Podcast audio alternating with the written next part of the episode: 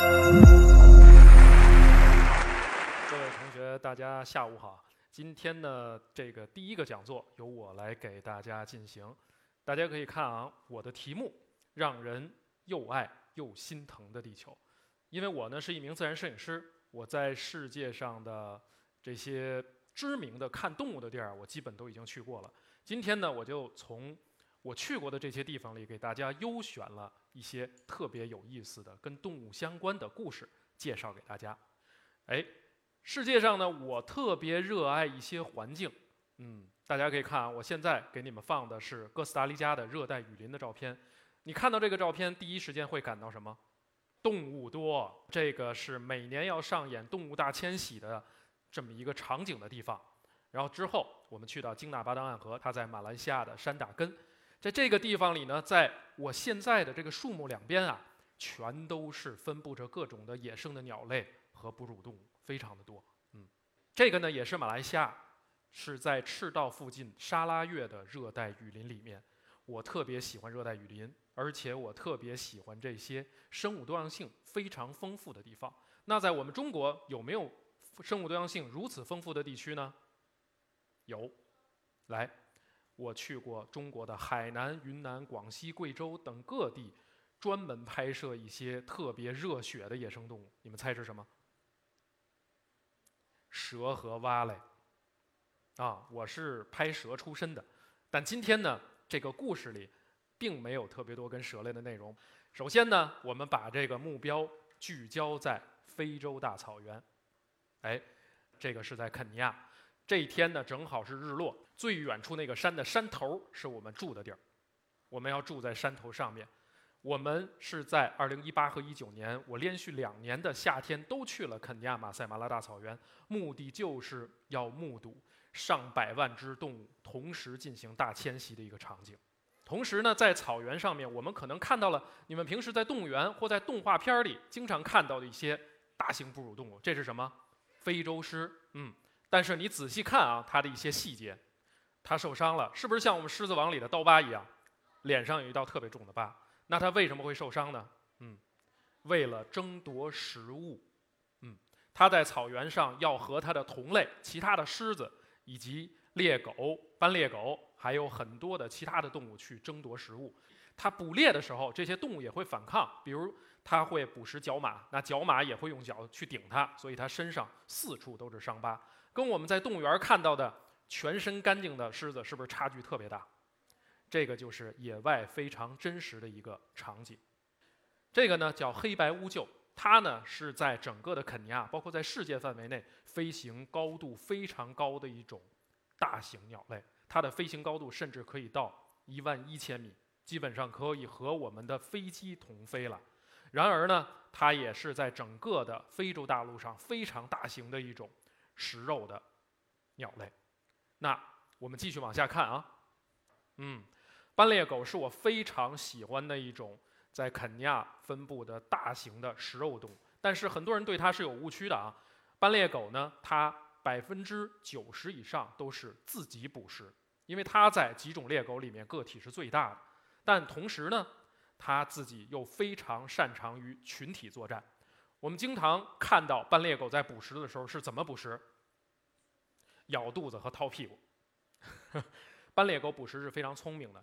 他们会找这些食草动物的弱点去进行进攻，但我个人喜欢斑鬣狗不是这个原因，是因为它强大的咬合力以及超强的胃酸。斑鬣狗在吃完动物以后，地上你基本上只能看到一滩血迹，什么都没有。为什么呀？它把骨头和皮毛乱七八糟的东西全吃了。它的咬合力，它下颚的咬合力，甚至可以把角马以及很多食草动物的骨头直接。磨碎，所以这就是为什么我们在野外看到斑鬣狗的粪便的时候，大部分是白色的，因为它有超强的胃酸，把这些骨头也直接都分解掉了，非常厉害啊！哎，这儿还有两只猎豹兄弟，那他们在这个时间都在盯着草原上的一些动向，他们在盯着马赛马拉大草原几十万上百万只的迁徙的队伍。在整个的这个迁徙的过程中呢，是每年都要从坦桑尼亚到肯尼亚的一个大的轮回，每年要进行好几个月。看了这一场大的迁徙，你就看了一场真真正正的生命的较量，因为我们在野外看到了非常真实的杀戮以及生命的诞生。每年呢，都会有很多的角马、斑马以及各种各样的瞪羚啊，都会从这个马拉河畔。肯尼亚马赛马拉公园的马拉河畔去过河，那我这儿又有一个小问题了，呃，他们进行这么大规模的迁徙，为的是什么？跟跟食肉动物一样，他们也是为了食物，因为呢，这些动物会跟随雨季的进程去到另外一个有食物的地方，但是他们会冒着非常大的生命危险去跨越这个河岸，仔细看啊，嗯。我们去到的时候看到了是第一群非常大的二十多万只角马下河的一个场景。当然，斑马很聪明了，他们从不第一个下，角马都先过去了，把风险都先趟过去以后，斑马慢慢悠悠、慢慢悠悠跟着就下来了。因为第一个下河的角马往往会承担最大的威胁，因为底下有很多鳄鱼在等着他们，而且马拉河它是有一定深度的，所以这些角马呢会以最快的速度。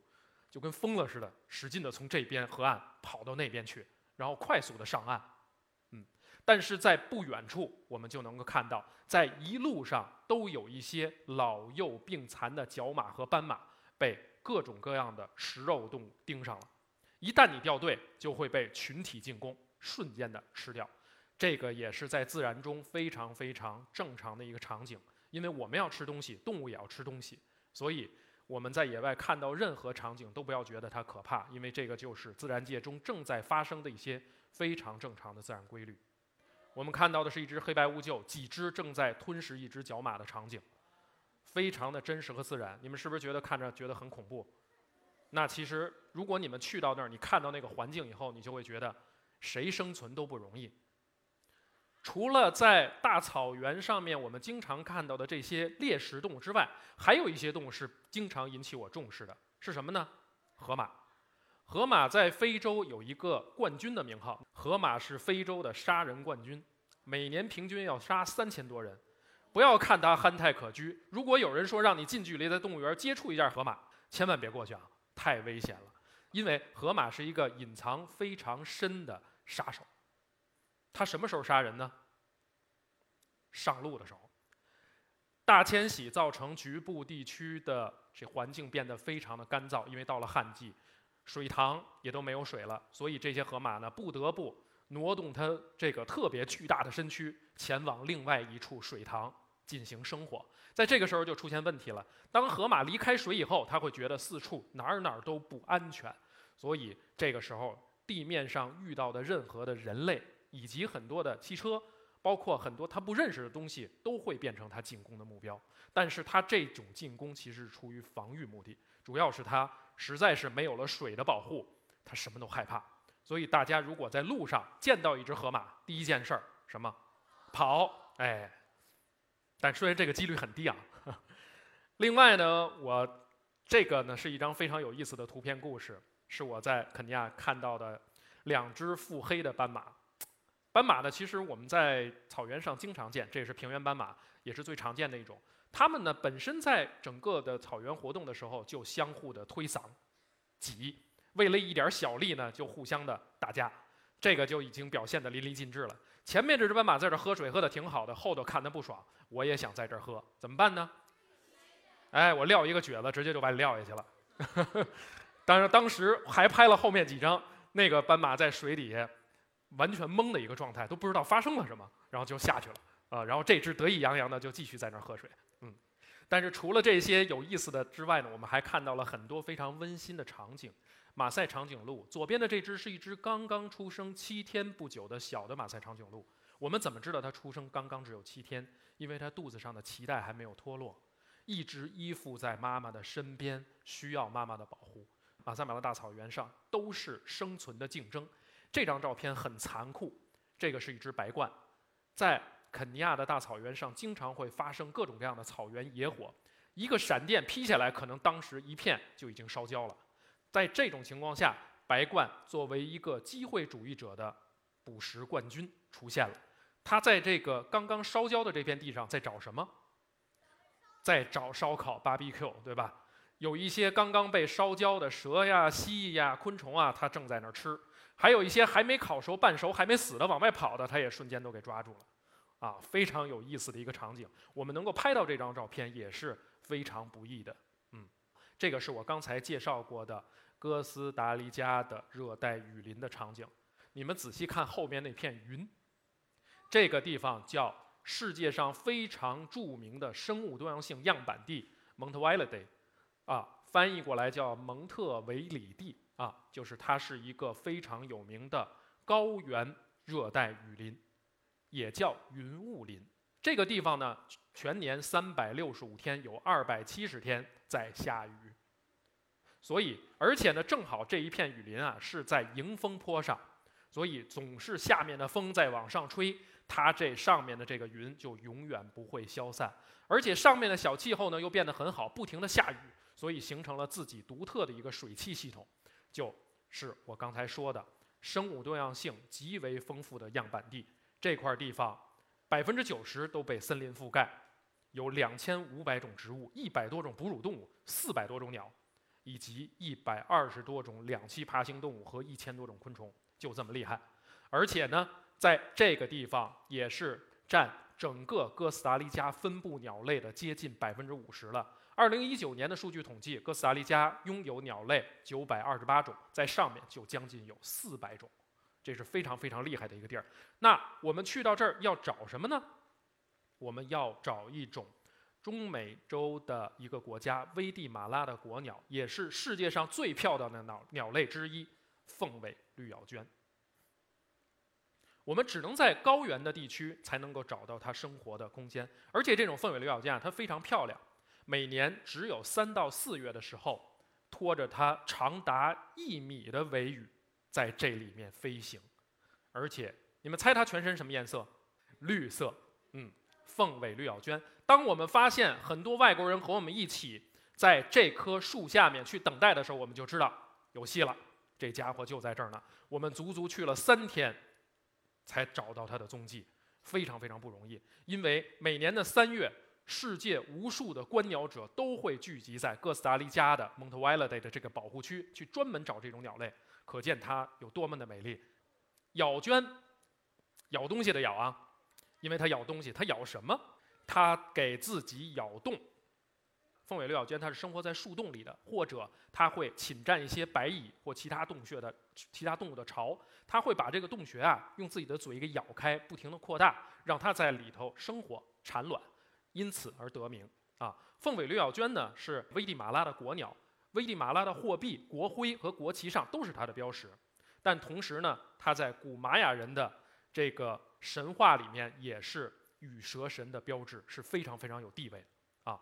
而且只有国王和祭司级别的人才能够去佩戴它的尾羽，可见它在整个中美洲地区有多么重要的一个地位。听一下它的声音。不好听是吧？但是很独特。这个声音呢是雄性的凤尾绿咬鹃在求偶的时候的声音，我们只有在三月和四月能听到。而且凤尾绿咬鹃是一夫一妻，在这个时间啊，它们两双方共同来抚育后代。大家可以仔细看看这三张图，凤尾绿咬鹃好看，还有一个原因，不仅是它背后这种带有铜绿光泽的羽毛，它整个的胸部是红色的，红绿搭配，这简直就是配色中的典范了。另外呢，我就要聊聊这个凤尾绿咬鹃的它的育雏的过程了。基本上，这个抚育这个小雏鸟的重任，基本都担负在爸爸的身上了。这个雄性的鸟会拖着它一米的长尾羽去抚育它的小 baby，是非常非常可爱的一种鸟类。好了，红眼树蛙是世界上最漂亮的蛙类之一，也分布在哥斯达黎加。这个呢是我在哥斯达黎加拍摄的一种红眼树蛙，其实很漂亮，但也害怕，让人觉得它有毒。但其实它有毒吗？没有毒，这是一种威吓的场景。当这个红眼树蛙第一时间发现敌人的时候，它是这样的。一般情况下，它都是把自己的眼睛闭上，把脚趾和手指全部收起来，啊，收起来的目的是什么呢？告诉别人我是一片叶子，但是真正遇到了一些威胁的时候，瞬间把眼睛睁开，然后把自己的四肢打开，自己侧面的这个黄蓝色的格栅以及红脚红眼睛瞬间就张开，第一时间他的敌人就懵了，然后就害怕了，他用这个时间让自己逃跑，而且呢，这种红眼树蛙呀，还会根据环境来改变自己的。颜色不仅变色龙，我们常说的在分布在马达加加的 B E 会改变颜色，它也会，但是它改变颜色的时间相对会比较长，大概需要四到五分钟的时间，好吧？好了，后面呢再给大家介绍一种小的蛙类，我要给大家介绍的就是苹果猪笼草与猪笼草鸡蛙之间的故事。这个苹果猪笼草一个苹果那么大，而且是一个小苹果，大概也就十厘米左右。但是这种猪笼草有一个特点，猪笼草没有盖儿或盖儿极小，盖不上。但是我仔细观察，就在这些猪笼草的里面发现了蛙卵，嗯，因为长期的在热带雨林的下雨，让这些瓶瓶罐罐里面都积满了水，那就有意思了。我无意中在里面发现了卵，之后我又发现了蝌蚪，然后继续的我发现了成蛙，就是猪笼草鸡蛙。猪笼草鸡蛙和我们现在说的苹果猪笼草是一种共生关系。一方面呢，这个苹果猪笼草为这个猪笼草鸡鸡蛙提供了一个非常舒适的大别墅，对他们来说是大别墅。但是对于猪笼草来说，它得到了什么好处呢？这些鸡蛙的蝌蚪不停地拉粑粑，让它有屎可吃。因为呢，这些蝌蚪它。呃，它排泄的这些粪便里面啊，是具有非常多的营养物质的，正好被这个猪笼草所吸收了。从此呢，它们就形成了这种非常有利的共生关系。那肯定有小朋友问了，那你说猪笼草它里面的液体是不是都具有腐蚀性？是，但是这些腐蚀性刚刚仅能够去腐蚀掉这些昆虫的蛋白，但是对于这些蛙类，它没有办法腐蚀不掉。当然，我在整个过程中也遇到了很多让我心痛的故事。我在马来西亚去了二十次，我只见过一次盔犀鸟。那那么多的盔犀鸟，为什么我们都见不到？因为都在文玩店里，非常可怕。他们的头因为拥有很强的这个工艺品的价值，所以被很多的猎人打来，然后做手串你遇到鹤顶红的这种手串千万不要买，因为都是用。盔犀鸟的头骨制成的，这些猎人很聪明，因为犀鸟是一夫一妻制，终身一夫一妻制。他们一旦决定育雏，就会雄鸟不停地去外面找食物，雌鸟一直在洞穴里面去育雏。猎人只要跟踪上一只雄鸟，就会找到它的巢穴，一抄就是一窝雄雌加上所有小的，就全部被破坏掉了。这个是在泰国拍的双脚犀鸟，婆罗洲猩猩。在整个东南亚地区，有着三种跟我们人关系非常近的人科猩猩属的动物是什么？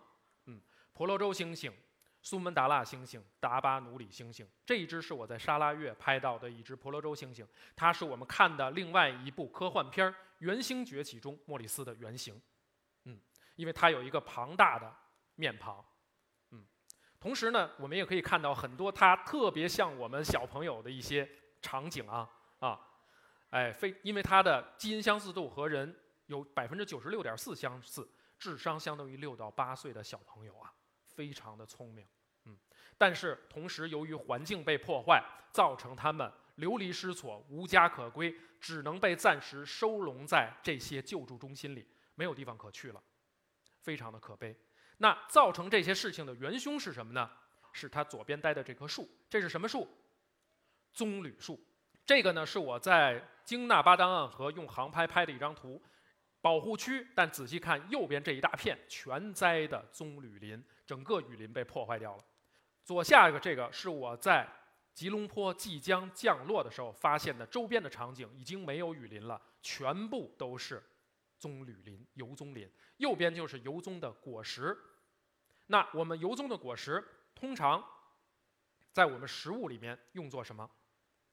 植物油，也叫棕榈油，它的性状极为稳定，凝点低，而且保质期长。非常用于适于这个进行食物加工。我们平时吃的饼干、方便面和大量的加工的油炸食品都是用的植物油、棕榈油炸制的。这就是说，真正的原罪在于我们人类对于这些食物的无度的索取。所以在生活中，我们可以尽量的减少这些食物的摄入，尽量多吃一些大米饭，多吃一些蔬菜，是非常好的。右边这张图可以忽略啊，因为当时实在没有吃的了，只能拿这个，只能拿牙刷来吃吃面了。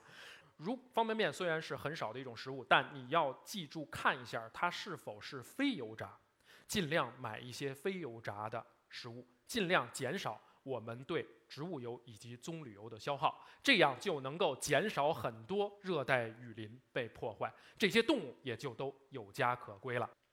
最后一句话。我们人类在自然面前非常非常的渺小。我希望各位同学们和我一样，热爱野生动物，热爱自然，从你们的身边做起，好吧？谢谢大家。